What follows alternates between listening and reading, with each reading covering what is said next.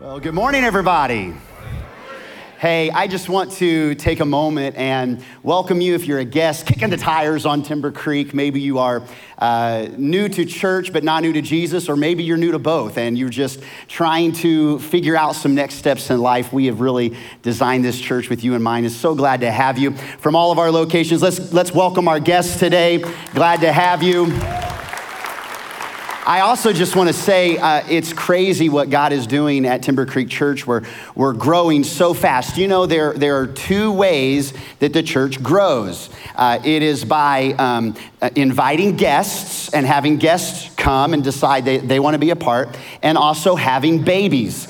And you guys have been busy doing both. And so we are having more and more. We are just growing and growing. I've been meeting with our architecture firm here at the Lufkin location, guys over at Nacogdoches. We are securing a lease on an additional 5,000 square feet over there at the Nacogdoches location. So exciting, gonna get to do that today, actually. But on top of that, we are looking right here at the Lufkin location, kids, cars, and connection space. Kids, cars, and connections. We know that you can't drop your kids off if you can't park your car. And we need a place to connect too. So we are working at expanding all three of those areas. In the meantime, I wanna make a little housekeeping moment, and this is where I can totally be misunderstood. So I hope you don't hear what I'm not saying. I don't want you to hear what I'm not saying. So I will say that last week in our services, we had 27 babies in our adult service. Wow, 27 babies in our adult service. And yes, that's awesome. But also, I want you to know that there are not only this location, but thousands of people joining us every week, and our microphones pick up the entire congregation. And so, because when I tell a joke, at least they hear that people don't laugh or whatever. But if your child is with you, we obviously are so glad. We're growing this church, and we love the next generation. But we also know that sometimes kiddos get energetic and talkative, and it's sweet and it's cute, and it won't bother me a bit. But I also will say that those sounds can kind of permeate through the sound system, and they can kind of be heard quite a bit. And also, it could be, not that it would bother me, but there may be somebody here that, like a friend I just talked to just in first service, who is really struggling. And I would just hate for something little to become maybe a distraction for something that God would want to do in somebody's life. So here's just the kind of the protocol. Number one, we have an absolute professionally trained nursery team that is background checked and loves your babies and gonna give them an incredible environment of theirs. So please, if you've never tried out KidWorks, it would be worth it. You can keep your kids in here, no problem. Nobody's gonna keep you out from the door. But if they do get energetic in the middle of the service because of those around you, or because we have a family room, we have the lobby, we have coffee shop, we also have a cafe, or KidWorks, that we can help you find a spot for there if you just wanna dip your toe in KidWorks. Sound good, everybody? All right, okay, let's go on to The World Spins Madly On. Our key scripture has been found here in the book of Psalms. David says it like this: the steps of the God-pursuing ones. I wanna be known like that. I wanna be known as a God-pursuer. The God-pursuing ones, those steps follow firmly in the footsteps of the Lord. There's no wishy-washy. There's no kind of, I don't know. It's not an iffy. It's a follow firmly, the same way that you would set a price firm on a house or firm on a car. There is no better offer.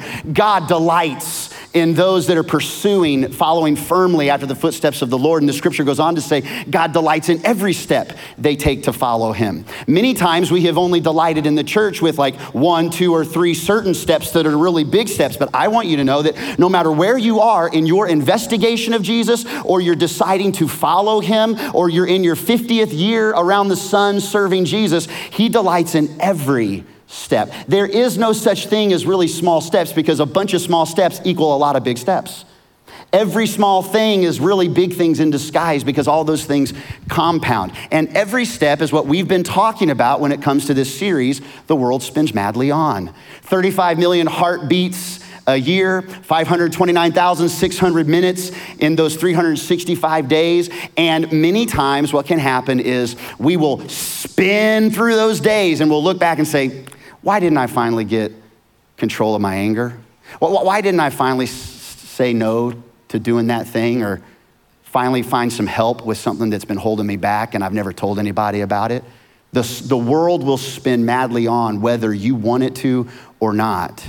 And so I invite you to evaluate those steps. Now, in this world that spins madly on, we're in week 4. First week, we talked about it's time to decide. Like pesticide or insecticide, you kill that stuff. Well, deciding is killing your options. It's not so much the Israelites that they didn't love God, all through the Old Testament, it's that they wanted to keep their options open. They loved God, but they also liked the rain god and the sex god and the farm god. Like they wanted all the gods. And so like if things weren't going well and God wouldn't answer them, they'd pray to the rain god. Like they wanted to keep their options open, and it's time to kill your options, everybody. It's time to decide whether you're gonna serve him or go another year, you being God. It's time to decide.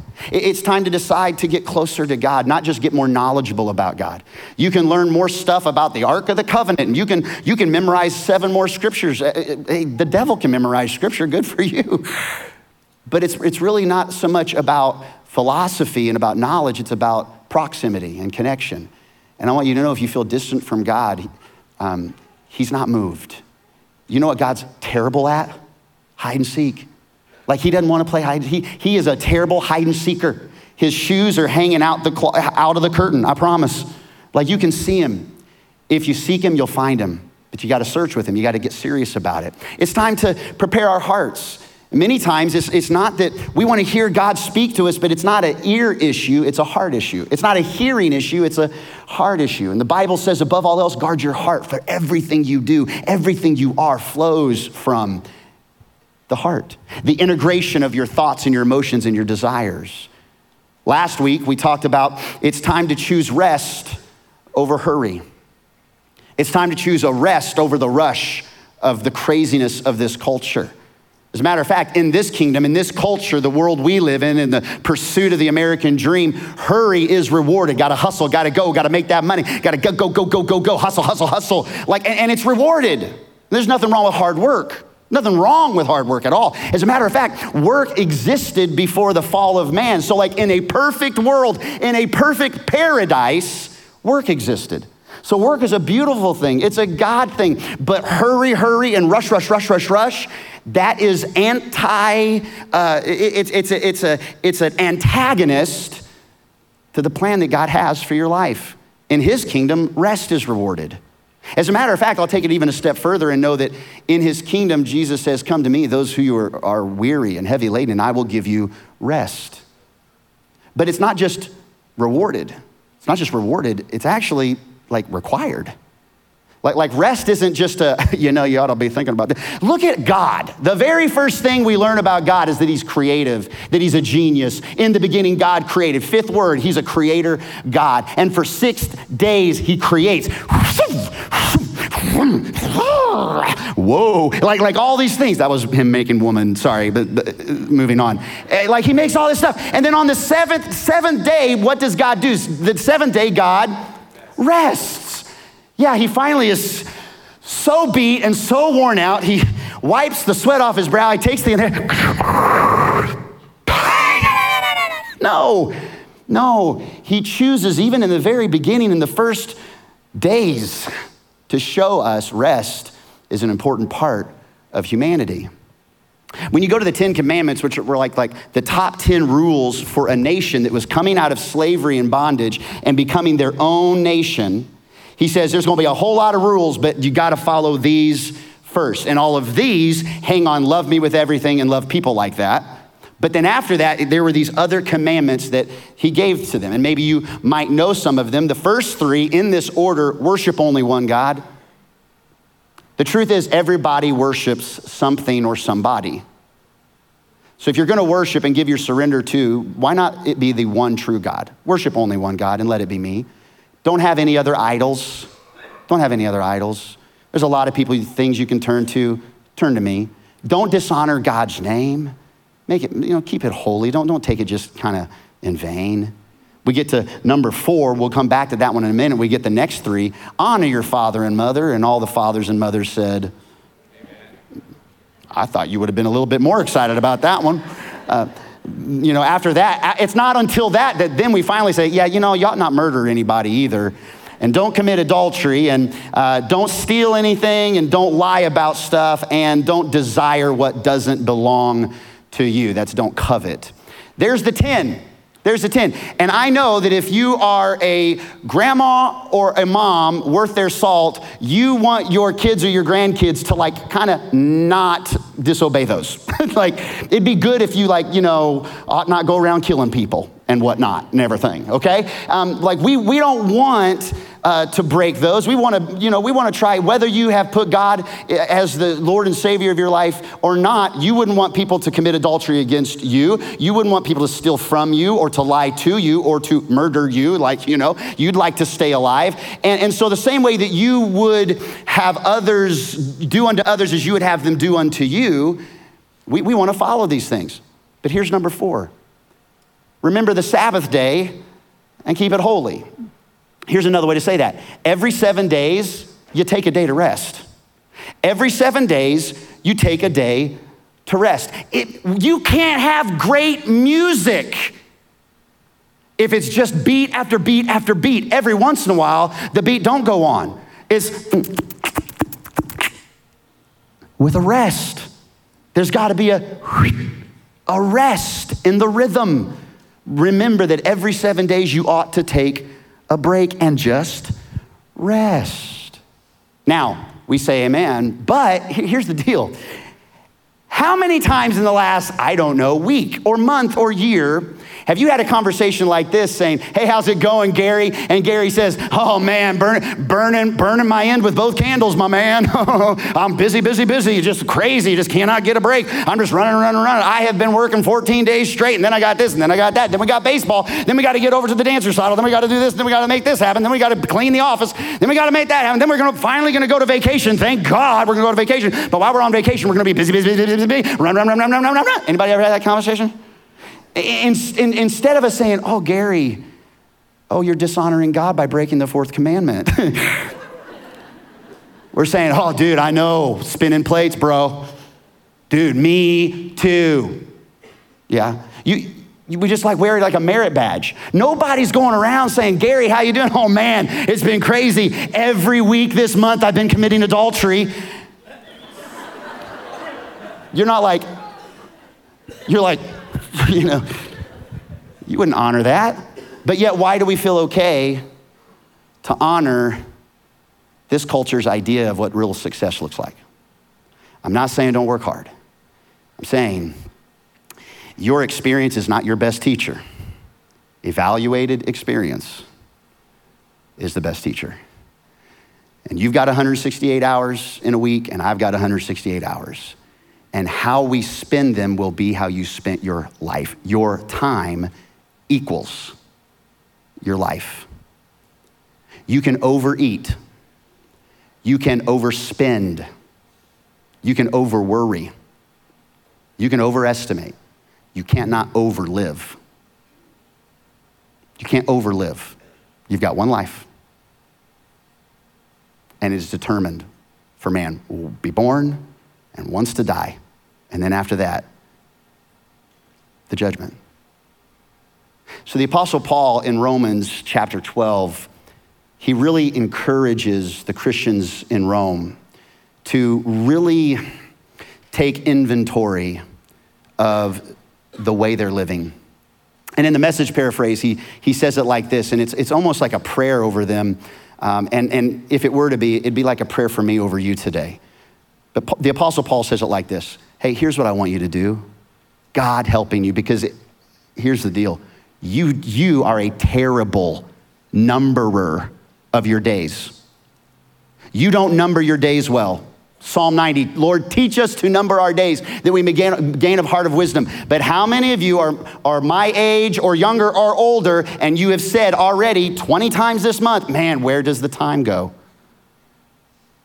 Seeing some of my buddies dressed up with their beautiful daughters last night at a daddy-daughter dance. And I just have to make a quick phone call to my 19-year-old who lives 3 hours away and say, hey, there's nothing I would want to do more right now than just have you come and dance, put your feet on my feet, and just dance with you like you're a little kid again. but it just goes, everybody.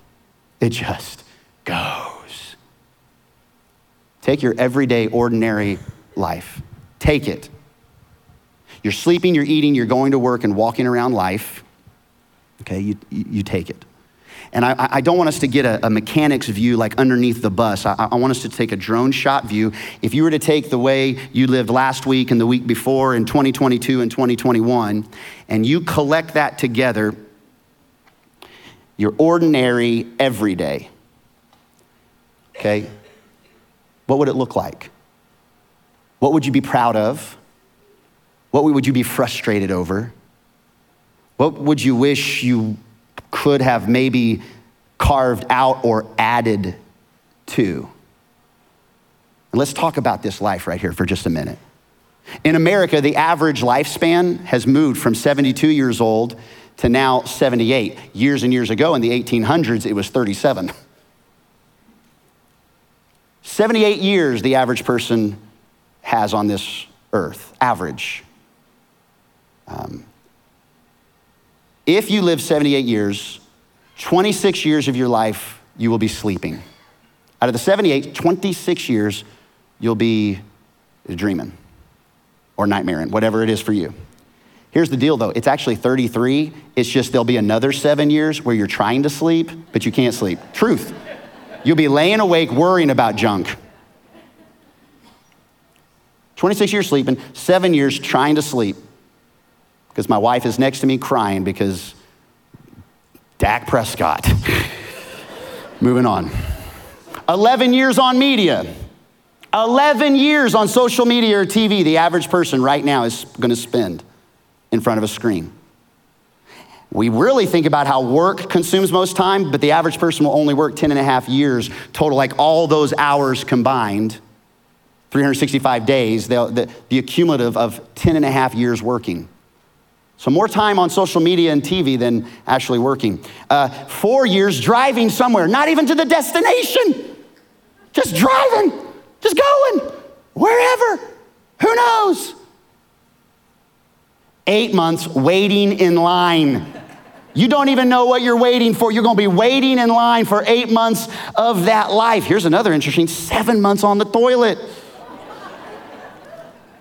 And some of you wives are like, add a couple years, okay, for my spouse.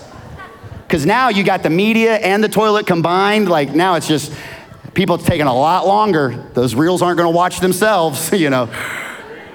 Which by the way, I would just say, I have a genius idea. If we could figure out how to combine waiting in line.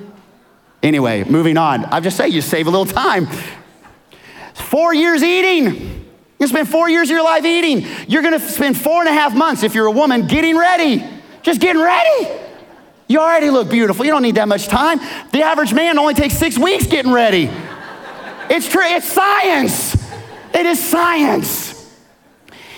You add all this up, and really, you and I, when it comes to, man, I wish I had some breathing room. I wish I had like the free time to do what I think is most important. The average person has about 8 years beyond these things to make sure the most important things are the most important things. The Apostle Paul says, listen, take your everyday, ordinary life, your sleeping, eating, going to work, and walking around life. Compile it, investigate it, and he says, place it before God as an offering. Now, I don't bat 1,000 when it comes to giving good gifts to my wife. I've given her some gifts and she was like, you are amazing. Like, you don't even know. And then other times she's like, oh, okay, yeah, no, it's fine, it's fine. You do know who I am, right? Okay, did you pick this out or did a friend of mine had to pick this out for you? Oh my, I'm not even gonna get into therapy. I'm not even gonna get into all this. Like, I'm proud of some of the things I've placed before my wife as a gift. My question for myself and for you, when you consider all of that collection of life and you place it before God as an offering, what needs to change? What isn't where you know it needs to be. Paul goes on to say, hey, don't become so well adjusted to your culture that you end up fitting into it without even thinking. But that is the culture, isn't it? Rush, rush, rush. I want to keep up. I don't want my kids to feel left out. So we're giving five-year-olds iPhones. Friends. Like, we don't want our kids to not have the next bet. Look, I was guilty. I mean, I grew up, I didn't have Air Jordans. I had Michael Jackson's. That was like the Walmart version. LA Gear, you know. Some of you grew up on LA Gear, some BK Nights and some Pay Less. Yeah. Let me live my life. I remember my first set of Nikes that I got. I was living large. 25, married, you know. No, my parents provided a lot for me, but you know what? There is that rat race in all of us, that race, like I wanna try and maybe provide a little bit more. I want them to be able to experience, I want them to be able to have. And so what we do is in order to get the most out of life, we drive at the absolute limit of our lives, and we end up losing control of our lives. We're not even thinking about what we're really placing, not just before our kids as an example of how to live, but before God as an offering. Like this is an offering that we offer him, the way we live. So how do we think about this? Okay, the first few weeks of this series has been more setting a theological foundation, biblical foundation. This is biblical, but instead of it being some supernatural things that we invite Jesus to do, today we're gonna talk about some strategic things that we do. There's a divine partnership between what God wants to do and then the 2 feet and a heartbeat that you have for you to do. It's a togetherness where when he does something in your life, he also expects you to move forward too and do something physically as well. So we need to think about this stuff. And this is the way we learn new things. I've adapted this from what some of you may know, especially if you're in the education field, Bloom's Taxonomy. It's really a way people comprehend information, how they collect it and what they do with it inside the mind and how it actually does something for someone. I've adapted this a little bit into something that I think is gonna be helpful for all of us today. But let's start here, that knowledge is all around us. You don't just today, used to be, you'd get in the horse and buggy and you'd leave early and you'd bring a lunch and you'd go to church and you'd have church and then you'd have picnic on the grounds. And then because everybody was there before you went back home in the horse and buggy, the pastor would get out a guitar and they would sing, they would have a Sunday night service. That's how Sunday night services started. Like it all has a progression. But the more knowledge back then was like gold, like a commodity. You had to go somewhere and find it. It didn't just find you. But now knowledge is more like a utility. It's like tap water, where you can just walk right in your pocket. You can just turn on the tap water of knowledge and you can Google whatever you want to Google in 5 seconds or less. Like knowledge is anywhere, everywhere, and it's amazingly dangerous because now we're not receiving knowledge of people that we've trusted that have been gone through the process or people that we know and we also see their life. We can get knowledge from anyone, from anywhere at any time, and think that it's actually good and it actually can be strychnine for us, but it's not curated anymore. You can get knowledge anywhere these days. You can get a better sermon online from another preacher, a lot better than me. So you don't just come to get knowledge, you come to be part of something larger than yourself, a community of faith, the body of Christ, where we do things on behalf of God, and as the body of Jesus, we gather together. Like there's something powerful about the church gathering like this, not just getting knowledge on a Sunday, but you can get it anywhere. And so with that in mind, let's say that you receive knowledge today from the sermon, and you know what happens? You have inspiration from the sermon. You say, oh, that's good. You know what, I need to think about that. And you look at your spouse and you say, oh man, that's us, isn't it? You say, uh-huh, amen. And like, you're inspired. Or, somebody preaches on how to serve, like this is what it looks like for a husband to serve their wife well. And you get inspired and you leave saying, I wanna serve my wife better. I wanna take better care. I wanna be a good servant to my wife. But if you're just inspired and you don't do anything with it, you walk out the doors and you never serve your spouse. You're just inspired.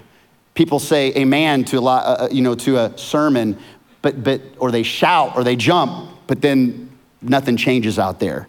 Have you ever had to deal with that in your own life? I have, where I feel something. I know God's saying something, but it requires me to change out there, and I didn't.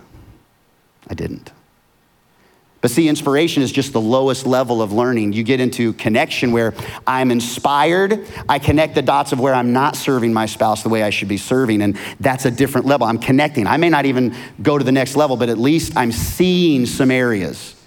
I then go to application, where not only am I inspired, I connect the dots, but now I want to put 2 feet in a heartbeat towards what I'm doing, and I'm gonna act on it. I'm gonna apply, I'm gonna put some handlebars, and I'm gonna have application to the word. Jesus, in his Sermon on the Mount, his vision sermon to the people, he says, if you hear the word, but you don't do anything with it, you're like a contractor who builds a house on sand. But if you hear the word and you do something with it, you're like a contractor who builds a house on a firm foundation. That's application, you see? Then we synthesize. Not only are we taking this knowledge, inspired by it, connecting the dots, applying it, but now we're going to get knowledge from other places. This is why it's important to read the Bible, because many times you can read one section and you only get one understanding of what God means. But as you read, you see threads that go all throughout, and you synthesize the scripture that he is saying all of these things to equal one thing. All of a sudden we're saying, oh, now I'm understanding, I'm synthesizing the information. And so you have all that as a learner, but every once in a while you gotta gather all your life, put it there, place it before God as an offering, and evaluate. Evaluated experience is the best teacher. And I evaluate what should change, what should shift, what should step forward, what should go back. How am I spending my time? I'm talking, I'm letting iron sharpen iron. I'm inviting people into my offering, and I'm saying, hey, do you see my life? You see how it's, is there any kind of, like, what do you think about this, right? And then based on that, here's this next step, creation. We then create patterns, thinking, changes based on what we've learned. Now, many times what can happen is you are inspired, 8-minute abs. Oh, I'm in. Because right now I've got 43-year-old abs that you can't see. So if in 8 minutes a day, I can look like that dude, I go to create an account on Amazon and I buy it, but I haven't connected the dots of, you know what, maybe it's more than 8 minutes. Maybe I need to apply some other things. Maybe I ought to synthesize some other stuff besides my 8-minute abs, right? Or the ab shocker that I actually bought one time back in the day. It just burns you. I don't even get it. Just, you know, you see it on the TV, like they're having this spasm and they're just ripped and sweaty. I just put it on, I was like, burns. Anyway, then you evaluate, then you create. That's the way it goes. Oh, why do I keep saying I want to serve God, but then I get out there and I keep messing up? Could it be that you're inspired and you're connecting the dots, but the steps it takes to truly apply and synthesize and evaluate, this is where iron sharpens iron. This is where you have to do serious inventory of your heart. You can't just be, woo, and just create without the work of planting those seeds in your heart. Do you see? Now, not everybody's gonna learn that way. The majority of people are just inspired. In fact, that's kind of the crowd. Then there'll be less of the crowd, some that will like apply and connect. Then even less will actually synthesize the situation. Even less will evaluate, and it's the very few who actually create habits. That's the way it is. But Jesus even shows us that this is the way we learn. This is the way we learn. Look at Jesus. Do you remember this story? There's a story, if you don't know it. It's in 3 of the 4 Gospels, and it's about Jesus feeding the 5,000. He feeds 5,000 people. And he feeds 5,000 people, not with a huge catering service. He feeds 5,000 people with a to-go box of Cheddar Bay biscuits and tilapia from Red Lobster. It's a sack lunch. That's it. That's all it is. And the story goes that this huge crowd had surrounded him, thousands of people, and he has compassion on them. And he asks a couple of the guys, let's give these people something to eat. And they complain about it. It's too late. Stuff is closed. It's Sunday. Chick-fil-A is not available. What are we going to do? And so he says, bring me what you have. And he brings, and it's a huge miracle. Well, I want to show you, this is how Jesus operates. He had a crowd that was always following him. He had a group like 72 of the disciples. It wasn't just 12 disciples. There were all kinds of disciples. But they were, because they went 2 by 2, 72 of them, into different cities and stuff to communicate the good news. Then he had his real faithful team, the 12, that would be there in the teaching time, around the campfire, all kinds of like deeper stuff in the gathering spaces.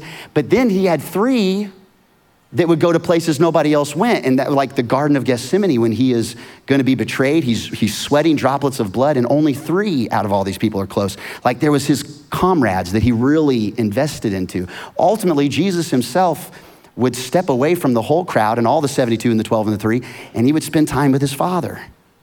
He would spend time with his Father to make sure. He even says in the Gospels, I don't do anything unless the Father tells me to do it. How arrogant of us to think that we can just, in a crowd, get all that we need from God. He invites us into deeper walking and relationship with him. So in the feeding of the 5,000, you see this at play. The crowd is hungry, okay? And they're gonna experience the miracle. You can write that down. They're gonna experience the miracle.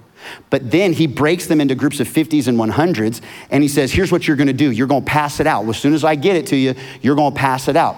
But he gets the disciples to lead as almost like team captains. He gets them to organize the people into all these groups. And so they're getting them all set down around the crowd. It was only the 3. He didn't ask the crowd, hey, what should we do for food, everybody? What y'all think? He talked to just a select few, a small group, about what should we do? Because he's teaching them something. He's helping them evaluate. Ultimately, once the to-go box gets in his hands, he goes to his Father. And he clarifies with prayer, and he communicates what God is going to do. This is the power of learning. This is the layers of learning, and even Jesus shows it to us. This is the way we usually learn. It is. It's the way we usually learn. But just because it's the way we usually learn, and it doesn't mean it's a bad thing, but I also want to show you how it can be dangerous. Now go with me to a very familiar story. Adam and Eve in the garden, perfect situation, paradise, no sin, absolute perfection, wonderful connection with God, totally unhindered. And we go to Adam and Eve, and let's see if this sounds familiar to you. Adam and Eve are given this incredible garden, 50,000 different species of trees, over 3,000 different species of apples. So he says, you're free to eat any of the fruit of any of the trees in the garden. But there is this one tree. It's the tree of knowledge of good and evil. Don't eat that. Don't eat that fruit. You eat that fruit, I'm telling you, I'm not even gonna explain it to you. You eat it, you're gonna die. Well, that's not very fair. I mean, why not? I'll not eat it if you tell me why. He just says, don't eat it or you'll die. Now, why is this, is God kind of sick that he would give them all that, but then he would give them a chance right in the middle to screw it all up? No, he's actually unbelievably loving. Let me say it to you this way. Your kids aren't really obeying you unless they're choosing to obey you. Obedience and love isn't demanded, okay? Obedience and love is something that grows in relationship.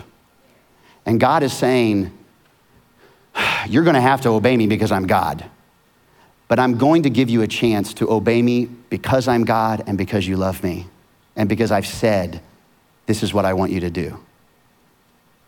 And when they got the chance, it wasn't enough to just to be forced to obey God, because that's not real love. That's just a creation and a creator. That's just a robot forced to follow. But because of your free will, you get to choose, am I gonna follow him and trust him, or am I gonna trust my own way and my own hunger? And sure enough, that's what happens. So we see Adam and Eve minding their own business, and here comes Steve the snake. No, it's the devil, okay? And the devil asked the very first question in the Bible. Did God really say you can't eat all that? And Eve goes, well, I mean, he said we couldn't eat, but we could eat all the other trees and all the other fruit. And Satan says, oh, pff, no, you can be like God. You won't die if you eat this fruit. You'll be like God. And that knowledge is very attractive. That knowledge of you being God is incredibly attractive. So guess what? Eve and Adam are inspired by that. They're interested in this experience. And so you know what they do? They connect and apply. They say, the fruit is good. The Bible says Eve saw that the fruit was good for, pleasing to the eye. It was good for food, and it was good for knowledge, pride of life, lust of the flesh, lust of the eyes, right there.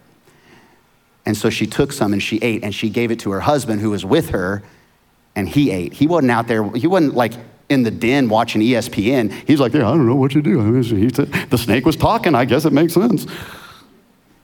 And so here's what happened. They do what God said not do. Everybody follow me so far? They do what God says not do, and then what they have to do is they have to reorganize their entire life. Because God had organized it. You don't worry about these things. You put your eyes on me. You trust me. You surrender to me. I'll take care of every single one of your needs.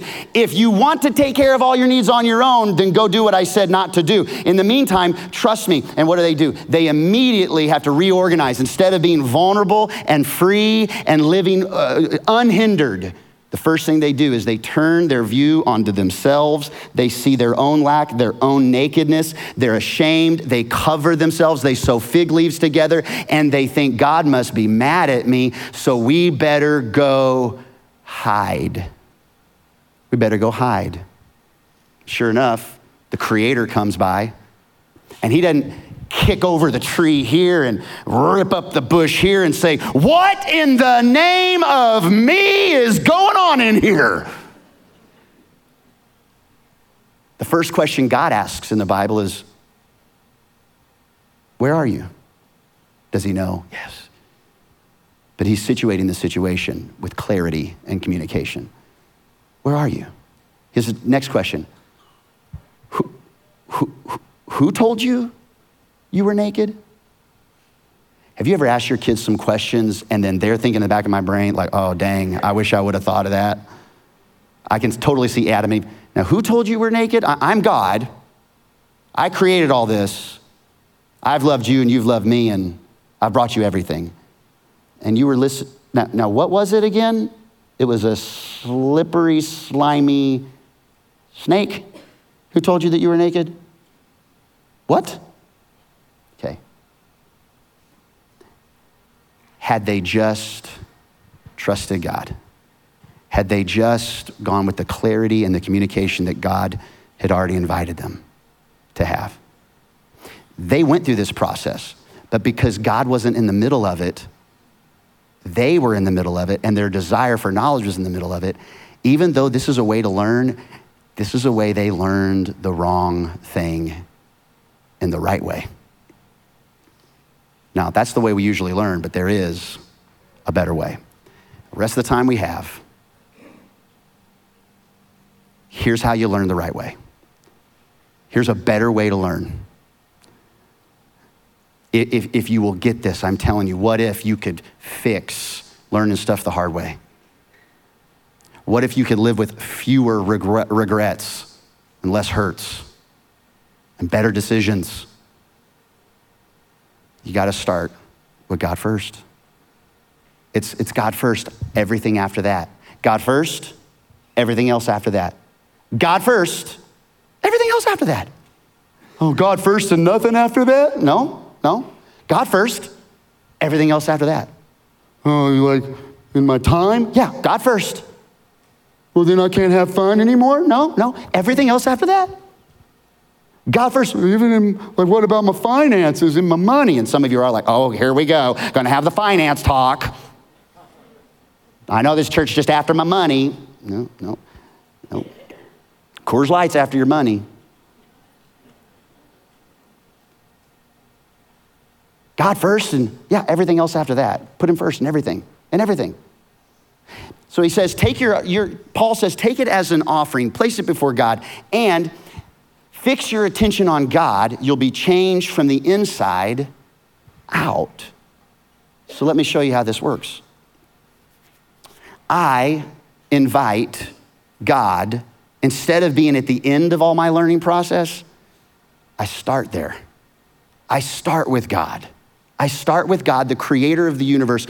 Nobody has a better owner's manual on your life than the one who designed you. He owns the patents. He understands you better than anybody understands you. Don't end here. He shouldn't be your last resort. You start with him first. And you start with him and his word to clarify and communicate your questions, your frustrations, your stuff that rubs you the wrong way, the stuff that doesn't make sense to you, that the culture's saying, do it this way and do it that way and love this way and make it that way. And you're saying, okay, well, I got all this knowledge, but I wanna come back and I wanna get clarity and communication from the first place, first things first, first person first, God first. I get clarity and my next steps from him first. Then based on what he says, I can evaluate all around me. Not based on what this person's personal experience is or that person's church experience is, that I evaluate based on what God says, not just what I feel. If I can go through this process of now evaluating based on God being the key to my life, I evaluate and think, and I am transformed by renewing of my mind. I then can synthesize and I can organize my life around those thoughts. Whatever is pure, whatever is noble, whatever is truthful, whatever is kind, whatever is love, joy, peace, patience, kindness, gentleness. I start with him and his character, his convictions, his conduct. I evaluate my life, then I synthesize and I organize my life around what he says is most important. Then I'm able to do. And if I'm starting with him first, nothing is more important. God first, everything after that. But tends to be. And Jana and I fight this tractor beam. We fight this suction all the time where we want to put kids first. Kids first. Kids' priorities first. The stuff first. It's hard. We got to come back and say, okay, we have to put it in front of God as an offering. And don't let a pastor put it in front and define your offering. That's you. Okay? Do all the stuff. Jana and I have done all the stuff. Our best friends, they're doing all the stuff. There's nothing wrong with the stuff. But I have to evaluate, is the stuff becoming the first thing? Are you with me? Yes. You are responding terrible in the Lufkin location. Just a little bit of a, that's good, that would be helpful, okay? So here's your chance. That's good, okay. No, I know. And you know what, ultimately, if God is our clarifier and communicator, and we think on him, and we organize around him, and then we do the most important things first, guess what happens? We're an inspiration to those around us. We're an inspiration to the crowd. Do you know what happens on the day of Pentecost when the church is birthed? The very first day of the church, they're gathered with God, trying to get clarity and communication. They're spending time with God. He empowers them, organizes them into different languages. They're praying in different languages. People on the street are inspired and saying, they're speaking my language. Oh, what is this? And it invites people to a life centered in Jesus because they started with the first things first. So that knowledge, you're gonna get it anywhere, but God, come boldly towards him first. As I finish up, let me give you the last three thoughts. God, number one, will only take one place. God will not take third place in your life because if you place him in third place, he is not God in your life. If he's not first, he's not God. I'll say it, the prophet Ricky Bobby. If you ain't first, you're last. If God ain't first, he's not God. God will only take one place. And you know what he does? He models what he expects. In the beginning, in the very first, God creates. For God so loves the world, he gives his one and only son. He doesn't give you a mathematical equation. He gives you like the first thing, like his most valuable treasure in heaven. He spends it on you. He puts you first by sending his first to you. God will only take one place. Which place are you giving him? Number two, give God the first of not just a Sunday, but give God the first of everything. The first consultant that you ask about a situation, the first person you seek in the morning, the first comfort you need after a long day at work. I'm all about relaxing after work and just kind of kicking the feet up. But he ought to be our first response, not our last resort for any kind of thing. Hey, I take Tylenol in the morning. I just plop them in. But I've even recognized that sometimes my first response is to just take Tylenol instead of saying, Jesus, I still have this headache. I don't know what's going on. My back's still hurting. I'm tired of hurting like this. And so instead of even praying over it, and I'm not saying medicine's wrong by any means. If you heard that, fix your ear. You need medicine for your ears. It's called a Q-tip. But like I'm saying to you, I wonder how often I've given my daughter, my 19-year-old, advice when what I should have just given her is listening and just saying, when you talk to the Lord about that, what is he saying? I need to train her up to go to God first, not dad first. Parents, teach your kids to go to God first, not mom first. That is good. That'll preach. Again, you're getting it. You're getting it. Let me finish. I wish there's a piano up here or something so I could just like feel more spiritual and just come on up. Oh, no, you don't even know how to play the piano. I'll play. Plang, plang, plang. They're not supposed to come up until later, but they better hurry because I'm already kind of running late. Number two, give the God the first of everything, the first of my year. Write it down. This is no better time, first month, just decide, as for me and my house. This is the last Sunday of the first month of 2023. You're never gonna have another Sunday in January in 2023. They're done. You'll never get a Sunday in January 2023 again. So why not decide today, first of my year, I'm dedicating God first. First of my month, hey, we announced it today. First Wednesday is coming. First Wednesday of every single month, extended time of worship. I think it is a critical time in the life of our church. I think the enemy wants to come in like a flood. I think this is the people of God setting a standard against that. And I think it doesn't happen just on a Sunday. It happens in specific, powerful moments where we get out of our daily routine of like even a Sunday and we get in, we just seek the presence of God and we just lift up the name of Jesus and we're gonna do that. It's not gonna be a whole lot of preaching. It's gonna be a lot of worship, some prayer, some like encouragement. I know that there's not gonna be a lot of preaching, you want to clap at that, that's okay. That hurt my feelings a little bit, but that's all right. The first of my week, I'm kidding. The first of my day. First of my week's a Sunday, first of my day in the morning, I put my feet down on the ground.